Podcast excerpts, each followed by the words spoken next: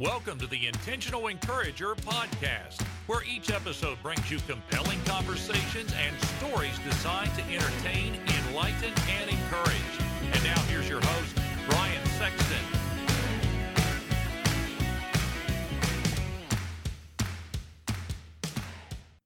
And welcome into the Intentional Encourager podcast. I'm your host, Brian Sexton. Thank you for joining us again today. And the internet or as we say in, in West Virginia, the interweb machine is a beautiful thing because you can take somebody here in Barboursville, West Virginia, and you can connect them with someone in Cape Town, South Africa. And mm-hmm. so that's what we're doing today. And we're marrying a couple of podcasts. We are marrying the Meet Me in the Field podcast and the Intentional Encourager podcast. And I'm so honored to have the host of the Meet Me in the Field podcast. He's also an addiction and wellness specialist in South Africa. And we'll get into a lot of, of things around that. But it's my honor to welcome Freddie Van Rensburg to the Intentional Encourager podcast.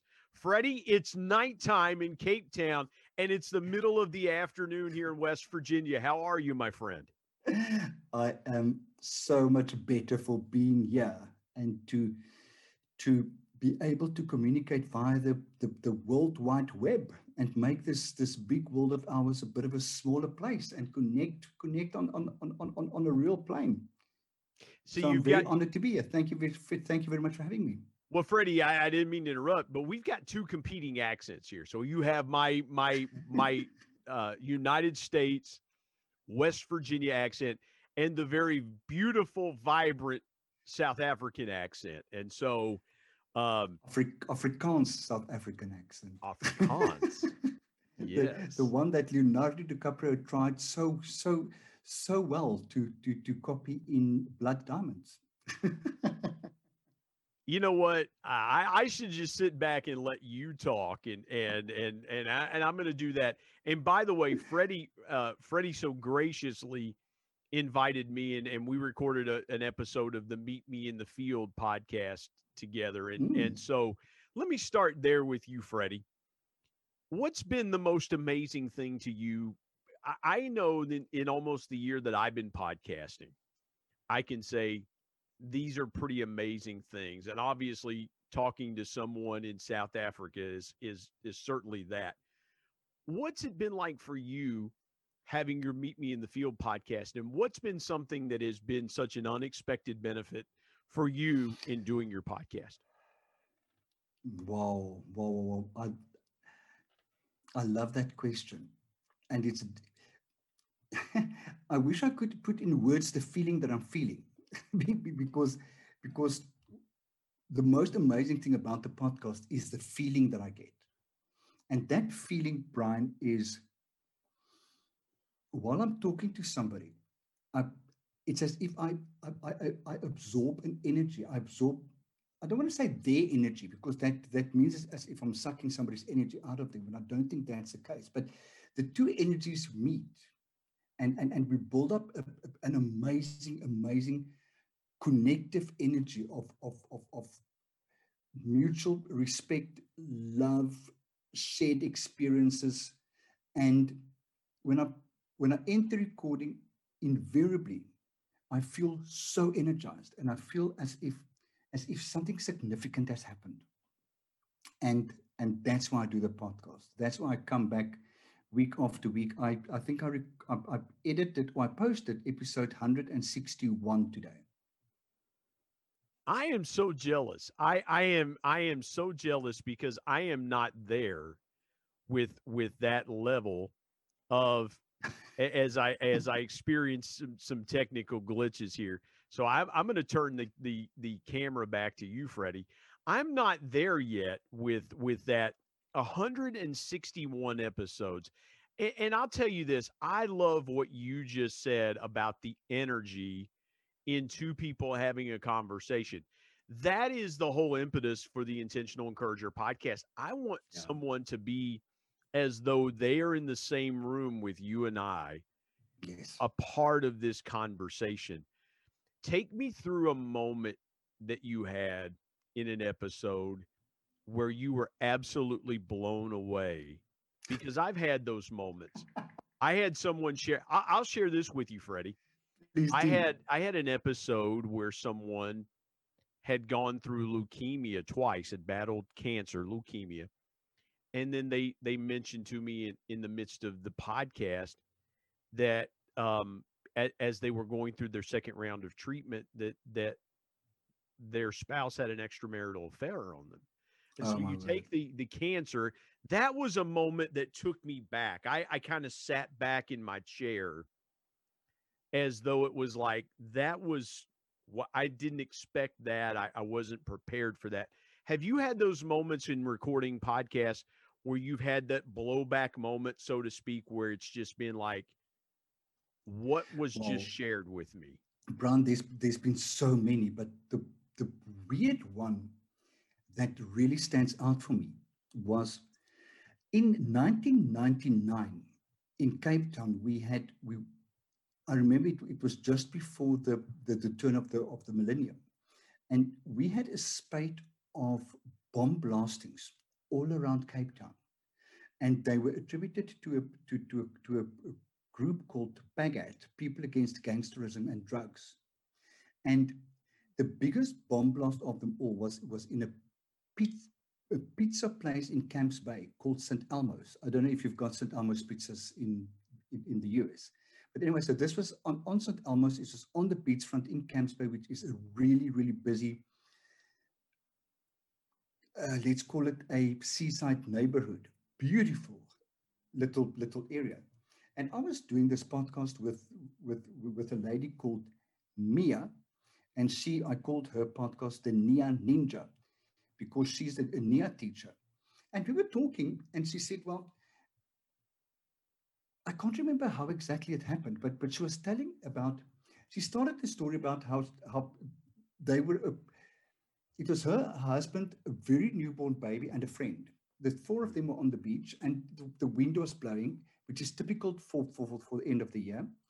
Um, and they decided it's actually quite really not nice. They're going to, to look for a place to just have something to drink or buy to eat. And they arrived at St. Elmo's and they sat down at the table. And the baby was was difficult. And she wanted to get the bottle for the baby or something. And she handed the baby to her husband and bent down to get something in the bag, and the bomb went off Oh my. and and she survived because her head was under the table. Mm. Her husband got very seriously injured and went through through through through a long period of um, operations and and and and and, and, re- re- uh, different forms of recovery to to get back to normal. But the way she told the story, Brian, was so was so matter of fact, and I kind of, whoa, I, I felt it. I felt it if that bomb hit me, kind of.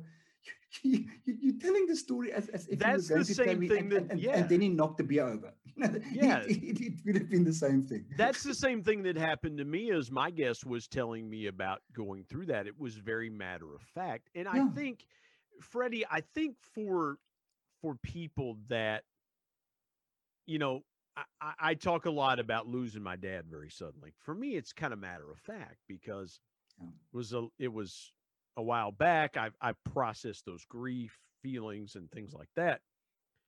But for some people that hear that story, they have that that blowback moment. And so I- I've got to ask you this. What was the impetus for you starting the Meet Me in the Field podcast? What what were you trying to accomplish? What what did you think that uh, where did you envision it going? you, you, you are bringing the questions, aren't you? The, the, I, I- I hope you're starting with the big guns and it gets easier as we go along. It's the hot tea. It's it's the hot tea con- it's the hot tea and coffee I- I combination. was, that I we was keep it- invited for a, I was invited for a, for a casual chat, not not for a hot seat conversation. There's a big difference between the two. this is this is almost like meet me in the hot zone here. You know. exactly. Yeah, yeah. Something like that. Yeah. Yeah. So, Brian, what happened was that I, I'm going to do, I'm going to, to give you the long version, if that's okay. so what happened in my life was I grew up in a Christian home. Um, and through a, a, a, a process, which, which, which, years later I actually figured out what it was, I, I moved away from God and I moved away from Christianity. And then at the age, so that was that was at about the age of 17. Be, between the ages of 17 and 22, I would say, the, the, the, the, the, the division happened. Um, and then at the age of 42, I, I was a full-blown addict, addicted to marijuana, cocaine, actually any form of drug, um, alcoholic, sex, um, and I ended up in rehab. And the facility that that that I was I was booked in was a 12-step facility. Um, and the 12 steps feature with the word God a lot. And I was confronted with, with my own belief system. But the 12 steps are also very clear that this is a spiritual program and not a religious program. Freddie, I've got so, to ask you. Can I can I jump in mm-hmm. here? I, have got to yes. ask you. There's a wide gap between 22 and 42. And, and and you you went there a little bit earlier than normal, but I'm glad you did. I'm really glad you did. I've got to ask you I don't think anyone and and and now you you specialize in addiction and recovery and I want to talk with you about that. Awesome. But here's where the here's where my mind is going right now. No one and, and I'm familiar with it. I've spent some time in the addiction in the addiction recovery disease state myself working in that space. Oh, awesome. We we have in our area of the United States at one time, not so not so long ago, we were the heroin capital of the United States. We had more heroin overdoses, believe it or not, in Huntington. West. In one night, Freddie, yeah, about four years ago, in one night, Freddie, we had 26 overdoses. No. That that that overloaded our our EMS system, our emergency response system. Yeah. They nar they used Narcan to revive 25 of the 26 one person passed oh, away. but but then after that the the stigma came. And so as as you're telling that that story did you get did you finally get to a place at 42 did you have a long period of drug use? Was it a short because some people and, and i promise i'll get to the question. Some people fall into addiction because of circumstances, because of unfortunate happenings. Yeah. And some people it's it's a slow and steady progression. They start small and it's, you know, well, well this won't hurt me. For us in this yeah. region, it was oxycontin. There were a lot of people that were getting pain medication yeah. and it was helping them. Then they would be addicted and then the oxycontin wasn't enough so they moved up to something harder then yeah. that wasn't enough. They moved up to something harder. For you, was it a was it an instant? Was it a a, a in the moment kind of thing, or was it a slow and steady progression? It it was it was a slow and steady progression, and I can honestly say it started at the age of five, and and the the addiction manifested itself in in in in, in various different formats from the age of five. It, it, it, I would say basically say the, the, the, the, the first true addiction was to, to perfectionism. Is I had I had to be perfect. Things had to be exactly the way I wanted it, and that was that was the only acceptable thing. Then when I reached the age of 13, I, I discovered that I'm a good athlete. I, I, I suddenly popped into being fast. and then athletics became my next addiction.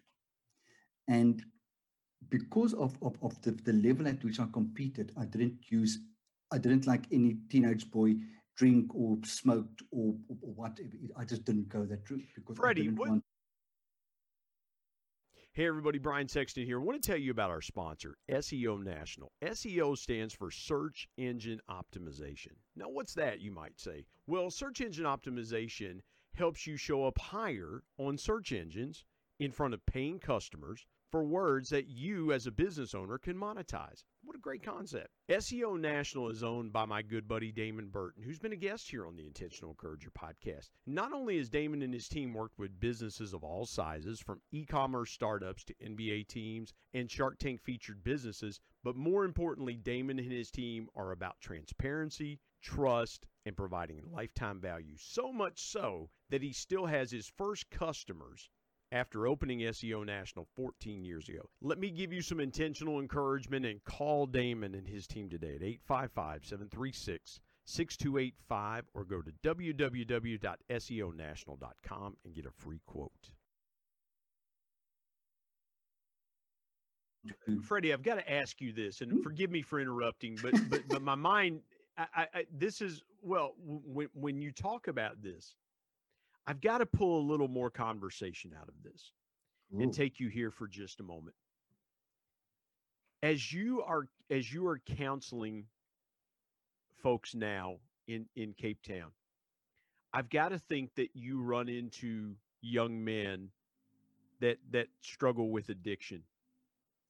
Have you ever thought about what Freddie the counselor would say to Freddie the teenager if you could go back and counsel yourself in in that addiction have you thought about how you would do it and what you would say to to young Freddie Van Rensburg as yeah. as he's struggling through the addiction of not only perfection but but the yeah. drive and athleticism. Yeah. Um I I think one of my specialities is inner child work. I, I, I so so so strongly believe in in us as, as as the adult need to go and fetch the the afraid, the insecure, the the little being inside us who believes that the world is not safe, and therefore develop a lot of coping mechanisms to make the world safe for them. So, if if Freddie, the 53 year old man today, could go back to to Freddie at any younger stage of his life, my advice would be whatever you think you need to do, it's just not that important. It is far more important to relax back, to, to be yourself, no matter, no matter what the others say. And I think there's a very cute quote which is ascribed to Dr. Seuss, but which apparently was not what he said. And that is that, that thing that um, be who you are and say what to say, because those people, the, the people who matter don't mind and those who mind don't matter. Mm. Is, yeah. is the, the, the, the, the message to, to, to that young boy would be, it's just not that important. The important thing is, to, is that you be yourself and that you actually try and relax back into life and, and, and just enjoy because I, I, was like a little a, a, a child who, who, wore his life garment like a, um, a diving suit that's one size too small. The anxiety, Brian, if I think back at, at my childhood, it's just anxiety that I feel. And I never knew that I, started, that I suffered from anxiety. But it was all anxiety. It, it, it was, it, it, I just had to, I just had to, to, to, to make sure that, that the world works out like Freddie needs it to work out to feel safe.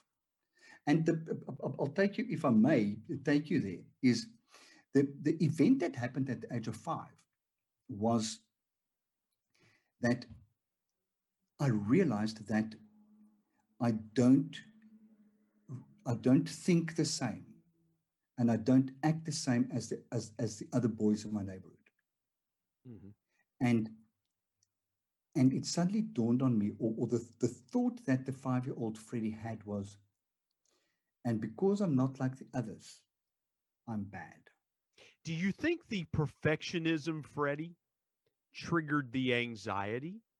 Or did the anxiety trigger the perfection? Because here's here's where I'm thinking, here's here's where my mind is going. Okay. As as a young child, trying to and, and then you become a young adult and, and and you you you make the the transition your body changes and things like that i love what you said there about having to be in control and that's a, that's a that is a sign of perfectionism. Is Yeah. if everything is not as it should be, Mm, then then there then there's something wrong, Yeah. and I can see where if something's out of place, then you become anxious. But I can also see how you can you can function some days where everything is in place and you still feel like there's something out of balance. There's something Yeah. out of control. Did you feel like as you go back and analyze and think back to your life, and, and I love how reflective and introspective that you are in understanding yourself so well because I think by by by doing that self introspection, you can connect yourself in others that you see and you go, I know what that looks like. For me, it's grief. Okay. And and and, and I, again, I don't mean to hijack the conversation. I know what grief looks like in other people because I know what it was like in my own life when I lost my dad suddenly yeah. eight years ago. And so I'm able to recognize it and understand it when I see it and know that, okay, that person, that person, the grief is causing them to do this. I see it, I understand it, I can I can speak to it, I can help it because I've been in that situation. For you, as you look back, did your anxiety trigger the perfectionism or was it the other way around? I think you're asking me whether what was first, the the the the the, the, the chicken Yeah, or it's the egg. chicken or the egg. Yeah, Yeah. exactly. The chicken or the egg what- question. But what happened for me, Brian, was that the minute I realized that the way I think is unacceptable and it makes it, it, it makes me a bad person, that made me anxious. But to, to to to avoid the anxiety, I had to be perfect. Because my belief was that that that that while I'm perfect, nobody nobody would, would, would see my flaws. So my flaws, the, the fact that I had these these fundamental flaws made me anxious, and the fact that people might see it made me anxious, and the fact that I might not be able to hide it through my perfectionism made me anxious. I lived in constant fear that somebody was was going to arrive with a hammer and just tap this little veneer mask that I'm wearing, and everything's just going to crumble. And somebody's going to see the real Freddy, and that Freddy is going to be unacceptable. And When that you were- the living daylights out of me. when you were when you were a teenager, and I want I want to go here for just a second. I've been around teenage athletes for the last six years, doing working around high school basketball and things like that. My son was a high school basketball and baseball player. I I I see what you're talking about in the in the drive in the I, you know I can't I, I would see kids practice basketball and them saying I can't end on a missed shot. Yeah. You know, I I, I can't. I've got to make a shot, and then I can. My son did that, and I'm like, we got to go. It's time. It's time. Yeah. It's time to go. My wife's texting me like, we, we got to go. Yeah. For you, as a as a young man with athletics, was it the drive to be great, or the drive to be perfect? Because here's and, and there's a difference there. For someone to be great means that they're able to perform at certain levels.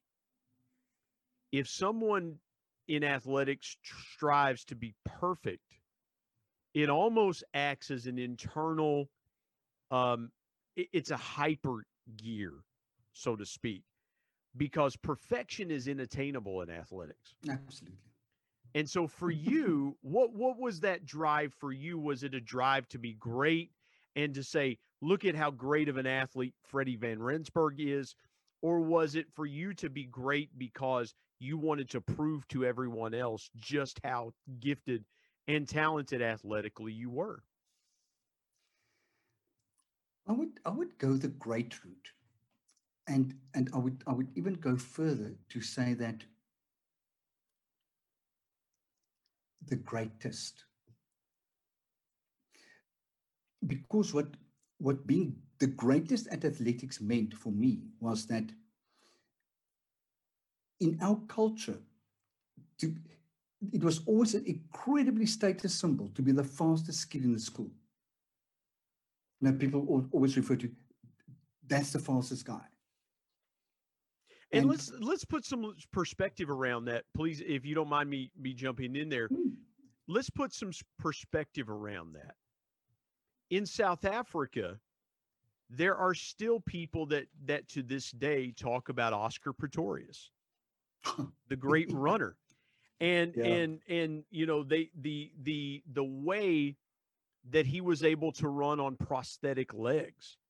Yeah. And to do the amazing things that he did. Mm. And for for a, a for a, a, a short period of time there, I know what what he I knew the respect he commanded here in the United States, yeah. but I would have to think in a country like South Africa, someone like him was larger than life in in some respects. Was that a desire for you to be nationally known and say, I want people to know all over South Africa who Freddie Van Rensburg is? Or was it just a desire to be great in your own community? Whoa. Now you you you, you bring such an interesting thing up because I wanted to be great. I want it to be bloody marvelous.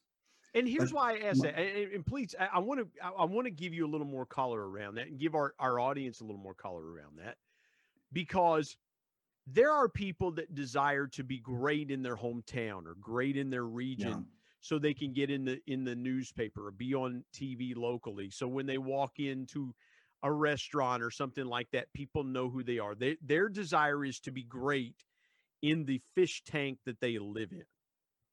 And then there are those that desire to be great where everyone knows yes. who they are. And so that's why I asked you that question because I have to think as a young man and not knowing and, and, and just learning from you about the culture and things that you grew up around.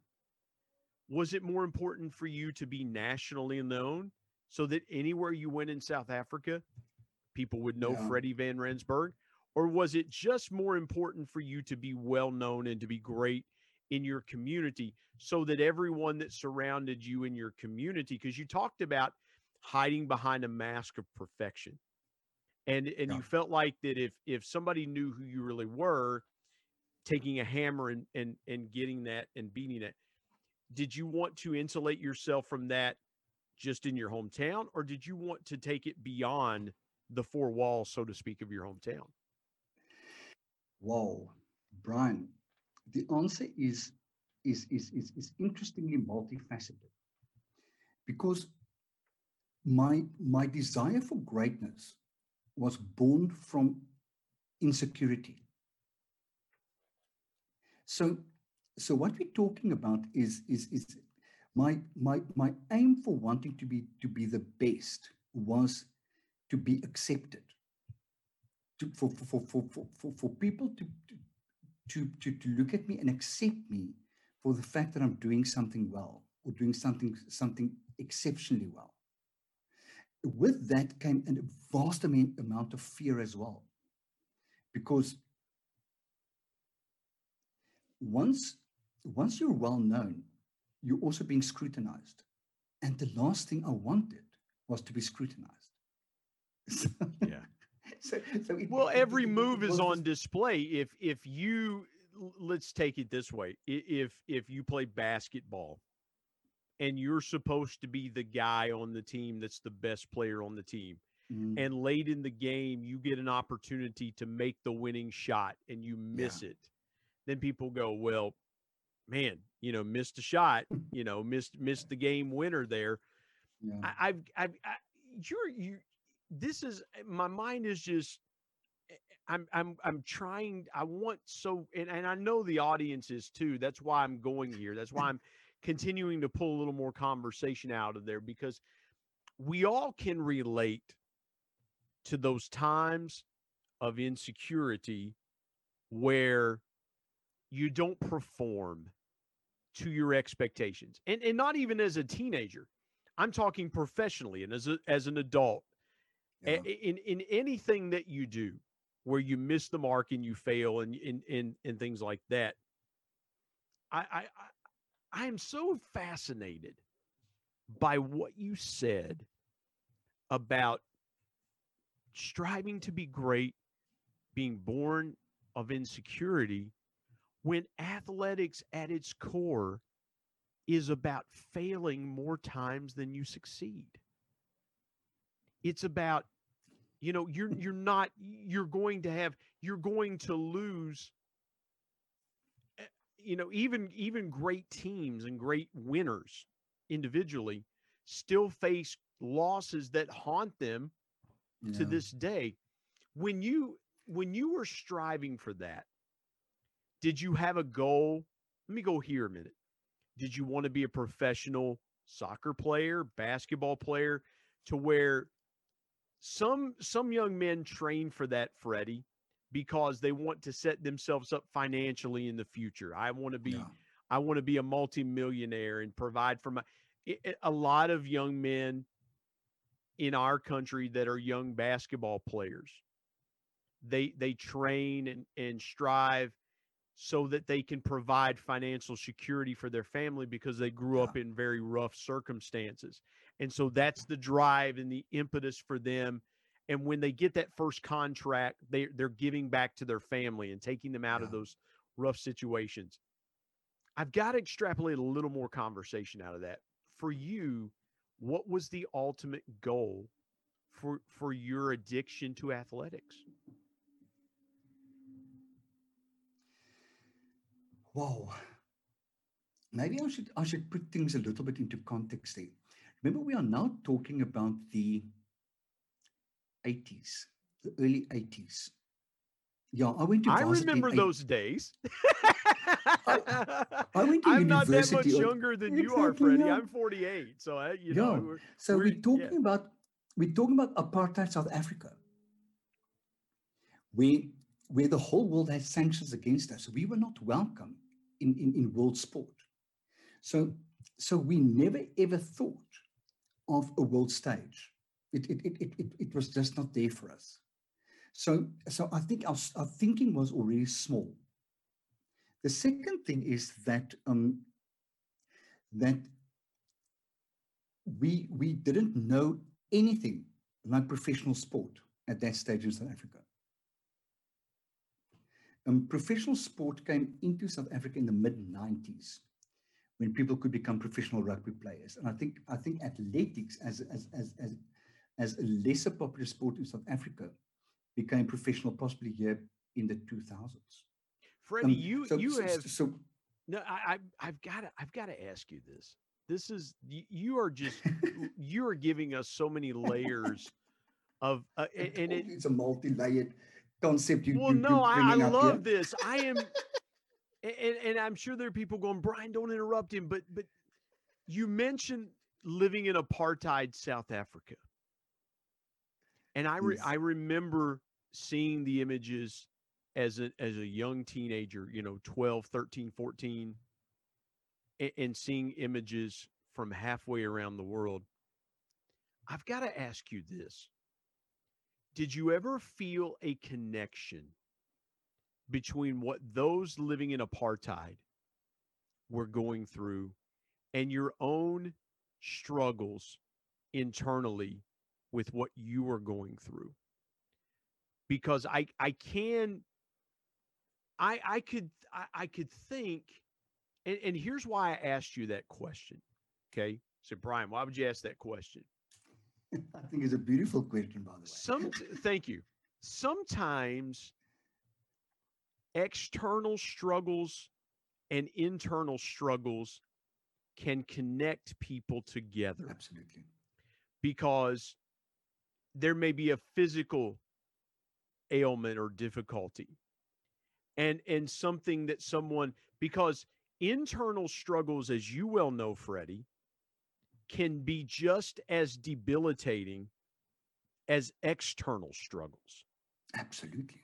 And so I, I wanted to just I and, and I've got to ask you this. What was it like being a young man in South Africa in the early 80s? Because with apartheid. And I'm so glad, I am so glad you brought that up. I cannot, I remember apartheid, but I wasn't there when apartheid was happening. And I would love to get some more color around that. And here's why I say that. When I was a young man, again in my early teenage years, I lived in a neighborhood that was founded at that time, 150 years earlier, by former slaves who had escaped from Oh, wow. from from Virginia, which is now West Virginia, to Ohio. They crossed the Ohio River Yeah. And became free in Ohio. And I lived in Ohio at that time. Wow. And and so I've always been curious, having lived in a black neighborhood myself, I've always been curious about how those things were happening across the world and it was well documented and I and I don't want to rehash that but my curiosity is so aroused by what you just said about that I've got to go here for just a moment if you would allow me to do so and if not Yeah. I, I totally understand what was it like what was South Africa like in the early 80s with apartheid and that then that cloud of apartheid Yeah. hovering over the country because you said there weren't a lot of outside influences as far as professional sports and things like that. Mm. It was almost like South Africa was isolated. Yeah, that, that that's exactly what it was, Brian. So so I was born in '67. My parents bought their their house in 1960, and the area that they bought the house in was called Triomf, which which which translates to English is triumph. Mhm. The the area got its name from a settlement that was called Sophiatown, where all the people of color were in one go relocated out of Sophiatown to Soweto. And the process of relocation gave the area the name of Triumph, of Triumph. I, I can only but giggle nervously about it because it, it, it, it, it, is it is it, it, it's so awful. So now I grow up. Seven years later, I'm I'm born still still in Triumph, and I grow up in a in a, in a, in a, in a Christian household. We were Dutch Reformed, and the only black people I ever see the girl who comes to clean the house, the guy who comes to work in the garden, and the people who remove our trash. Mm. That that's my exposure to black people Wow. because there's there's pass laws, so that they that they carry a pass to, to come into the, the neighborhood, and I think by sundown, by six or seven o'clock, they had to leave. They had to be out of the neighborhood. So, and Brian, the, the, the, the weirdest, weirdest thing about it is I never thought it was weird. Mm. It's just the way it was. Yeah. We were taught selective history at school. Remember Wow. the, the, the, the, the, part of what, what, what, what, what, what kept apartheid going was the, was the propaganda. So part of the propaganda was that that that that we at, at, at, at white schools, we are not supposed to know what's happening in the in the world. We are not supposed to really know what's happening in South Africa. When I went to university, I didn't know who Nelson Mandela was. Why why not? Because I wasn't supposed to know who Nelson Mandela was. The propaganda worked. And it is so weird because I was so embarrassed about about it when we, we, when we eventually learned who Nelson Mandela was and what all the issues was and apartheid and the atrocities and the killings and the the human right violations and everything. And suddenly the world opened up to us. I was too embarrassed to tell to say to any of my friends, who is Nelson Mandela? I pretended to know. Now you will, if you get, if you listen to a few of my pod, of my podcast episodes, people I speak to, my age, they also didn't know who Nelson Mandela was. we were not supposed to know. Wow. The, the, the, the world as the world as we saw it was the world presented to us the way that it was supposed to be. The, the, the newspapers we read were, were, were, were um, um, um, um, um, the word that comes up is sanctioned, but it's not true. The newspapers were, were, were government papers. You only know- read what, what, what, what you were allowed to read.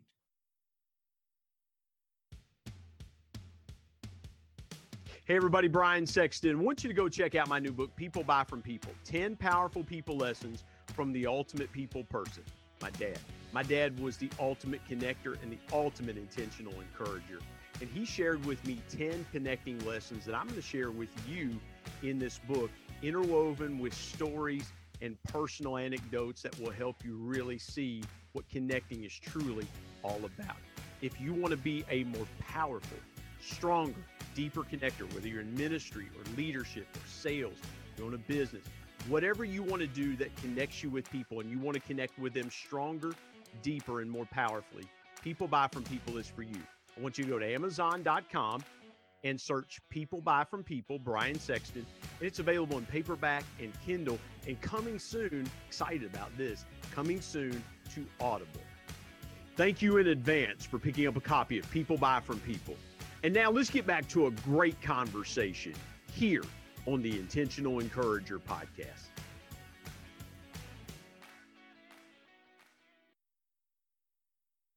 You know that that reminds me that that that brings up this point.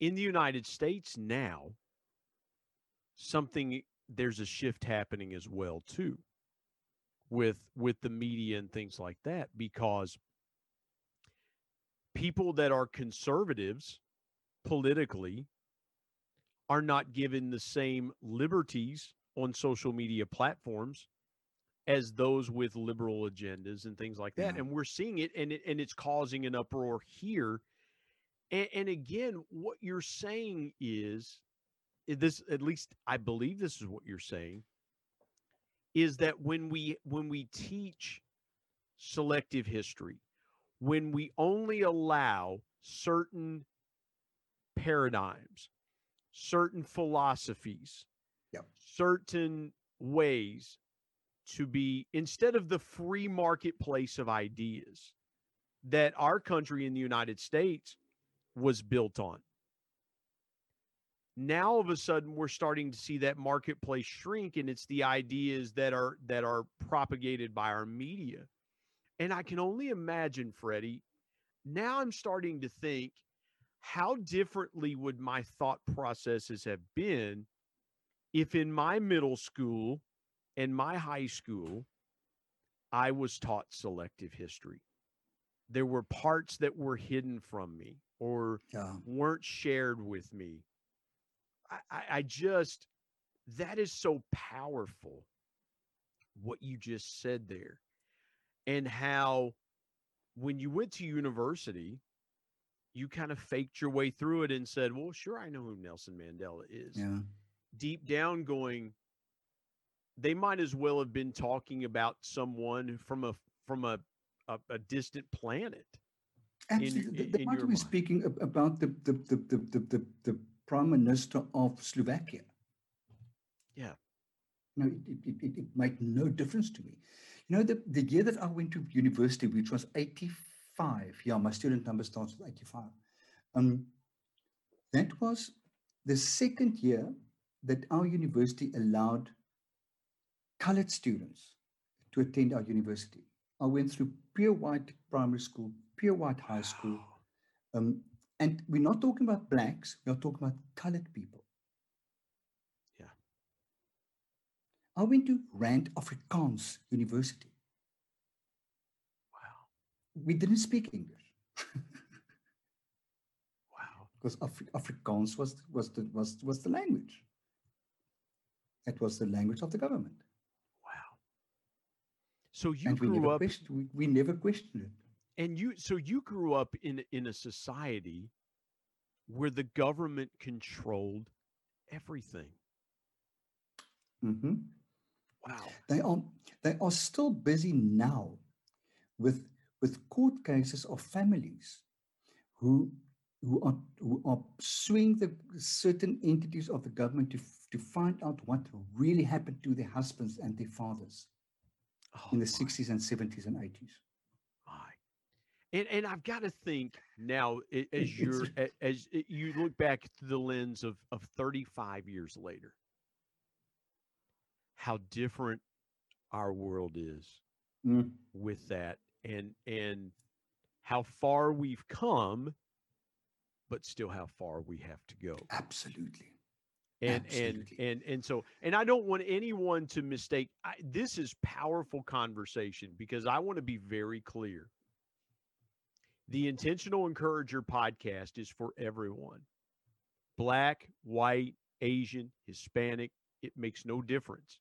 This podcast and i have had people of all different creeds and and the reason i'm asking these questions about freddie i want to understand more about that time. I want to open my understanding because this world is full of incredible people all over the globe yeah. no matter the skin color and things like that. Now south africa is much different is it not? Mm. I mean, you know, you know, let's mm. fast forward 35 years. What do you think the greatest lessons were learned that people say, no matter what, we're never going back to this as a people, as a society? What do you think some of those lessons are? Your, your, your question actually wants to make me cry, as, as in seriously. me too, Freddie. And, and, and, so afraid yeah. I'm so afraid that we haven't learned the lesson. Yeah. I am so afraid that that that that what we've gone through wasn't enough to, to, to teach us to never to never let something like that happen again. Well, and again, I, I I'm glad we're having this conversation, and I intentionally took it this way because you you you and I both have podcasts that hopefully reach people and, and what we're trying to do is have different conversations. Yeah. I don't want to have you you mentioned when you were a child thinking differently. I love that. And I have intentionally purposed that I'm going to think differently. I could have done a podcast about anything. I was I want yeah. to tell stories like this and to have conversations like this where we where we can delve deep and someone can go i went through that same thing. Yeah. I know what it's like to be such a perfectionist that it it tore me up inside. Yeah. I've got to ask you this and i want to be respectful of your time. I want to pivot here for just a moment. Take me through the greatest obstacle that you've ever faced in your life whether you, you can expand a little more on the addiction and ending up in rehab what have you and and and tell me the greatest lesson that you learned from it. Greatest obstacle? To accept my sexuality. And and and, and that started at five. We, uh, the, the thought process that happened at five where i was different was when i realized that i'm not like the other boys but it took me many many years to figure out that that what was wrong with me, and, and I use wrong in inverted, in inverted commas because I don't think there was anything wrong with me, but from the perspective of, of, of, of, of the South Africa that I grew up in, it was illegal to be gay. When hmm. I went, when, when I did military service in 1980, oh, wait, now let, let me count the years. 89, 90, it was still a, a compulsory military service two years. I studied psychology at university, um, and I did an honors degree in sociology. So when I went into, mili- into the military, I was I was co-opted into the Military Psychological Institute, and I worked for the division who who helped people who select who, did all the selection, the the, the the, testing for people who wanted to join permanent force, who wanted to do um, um, officers courses who wanted to get government bursaries to study medicine, all those type of things. One of the major criteria that we were told in that division is if you identify what they refer to beautifully as gender role identification problems. So in other words, if you think somebody's gay, you are not allowed to um, approve their tests. You have to shoot them down. So for me, growing up in, in, in, in the late 60s, early 70s, the idea of being gay was was so foreign. Number one is that um, the, the a lot of Afrikaans families in South Africa in those days were very, very conservative, politically conservative, religiously conservative, um, culturally conservative. Um, sex and sexuality were never discussed with us. So it, it, it, it involved for me a, a, a vast um, um, unknown. Not, not, not only was I introduced to, to, to what was what was okay and acceptable, but I had to figure out the, the not okay and the not acceptable and to fall and, and to realize that I fall in that category. And that's where the perfectionism and, and athletics came in because while I ran and while I was the best athlete, nobody questioned my sexuality because I was bringing in the points. Mm-hmm. I, was, I, I, I, I, was carrying the flag for the school. I was bringing in the medals. I was. Athletics made the unacceptable acceptable. So I never really, I, ne- I never really thought about do I want to run for my country or do I want to? It didn't matter. As long as I, what, whatever race I went into the blocks, as long as I won that bloody race by hook or by crook, I was acceptable. Well, here's the thing, too, Freddie. Here, here's something else, and, and you've you you've touched on it here as well, too. There are things that that athletes carry that that are are also internal struggles and detriments that no one cares about. No one cares about the fact when they get home they may or may not be abused physically or verbally. Absolutely. You know, they they may they may not realize that they lived with a parent or family member. We we on on an earlier episode, one of my guests talked about being molested as a young man and mm. carrying that. So we you know so so struggles people all they see is the performance and they yeah. see nothing behind the scenes of what that person carries into their life maybe maybe they have maybe they're dealing with parents that are alcoholics Absolutely. to your point with with working with with people that are addicted you you struggling with addiction to drugs and alcohol yourself they may not realize that that kid when they go home they're going to have to pick their parents up out of the floor because they've gone on a the, the parents didn't bother to show binge. up for the game yeah Absolutely. and and and, and they're going to, or they in, in in another episode a young man that i had on the episode was telling me about having to go and physically remove the alcohol from his from his father's home at 16 17 18 years old mm-hmm. and then getting into addiction himself so you're talking about real struggles it doesn't matter what the struggle is everyone sees what they want to see on the outside yeah. no one sees and and another one is depression there are oh. people that struggle with depression um, one of them. Yeah, and and people that that that have it's it's not anything it, it, and and that depression may not be an external force but rather a chemical imbalance that yeah. causes the depression and things like That's that uh, yeah exactly i've got to go here and, and i want to take our conversation here and i want to be respectful of your time this has been powerful enlightening this conversation has gone a lot of different places. Isn't it awesome to, to, to not have an agenda? it, it, really is. It's liberating. We limit ourselves terribly when we have an agenda. yeah. I want you to share with the audience your biggest piece of intentional encouragement because no matter what someone ah. is struggling with, external, internal forces, leave the audience with your biggest piece of intentional encouragement, Freddie.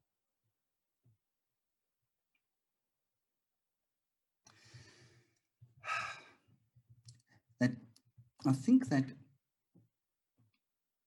the biggest journey is is a journey to self-love. If if if we can if we can encourage young people to to love themselves